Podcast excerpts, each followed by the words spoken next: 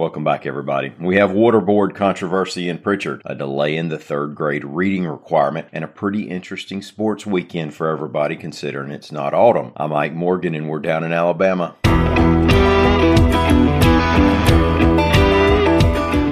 You might recall that earlier this year, the Prichard, Alabama Waterworks and Sewer Board was raided by the FBI and Mobile County Sheriff's Office. Now, those agencies also raided the home of at least one employee during what they called an all encompassing investigation into corruption and theft allegations. The former manager of the waterworks, Nia Bradley, was charged with first degree theft and aggravated theft by deception. She's accused of using a waterworks credit card to pay for trips to New York, Chicago, and Sandestin. According to the law enforcement agencies, officers seized more than $200,000 worth of stuff from her home. All right, now that's been reported before. The news this week is that three weeks before those raids, back in early February, that same Prichard Waterworks and Sewer Board applied for $333 million worth of federal grants. We mentioned here yesterday the billion dollars worth of grant money available to help sewer and water problems around the state. Well, Prichard was requesting a third of that value, which is shooting pretty high for a town of less than 20,000 residents. Now it comes to more than $17,000 per resident, well over the per capita income there. The Mobile County DA's office is not commenting a whole lot on the Prichard Water Board since there's an open investigation, but has said that the investigation is going beyond the use of credit cards. Also, previously, after the raids,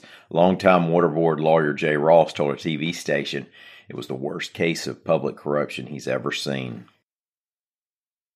Governor Kay Ivey has further delayed the part of the 2019 Literacy Act that calls for third graders to read at grade level or be held back reports AL.com's Rebecca Griesbach for the Alabama Education Lab. Now, Ivey said the Alabama Literacy Act is being fully implemented, but without that requirement of holding back third graders. Support grew for the delay with lingering effects of the pandemic and changes to assessments. Otherwise, state officials said they might have been looking at as much as 23% of Alabama's third graders being held back. Also on Thursday, Ivey signed the biggest ever budget for the Education Trust Fund. In an effort to retain teachers, one of the highlights of that budget is a pay raise from 4% to 21%, depending on your years of experience.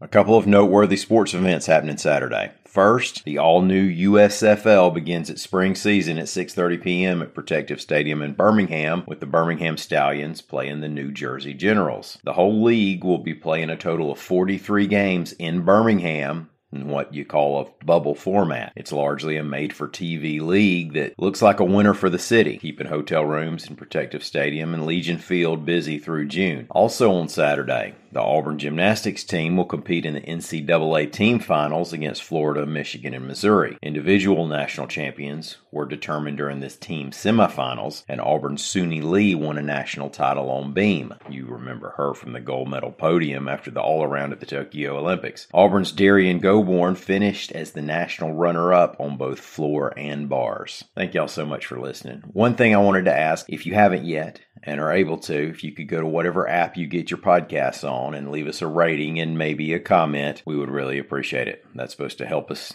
get in front of more people so that more people will listen. Also, I think I get kicked out of the podcast club if I don't beg for that every now and then. We'll be back here on Monday to do it again.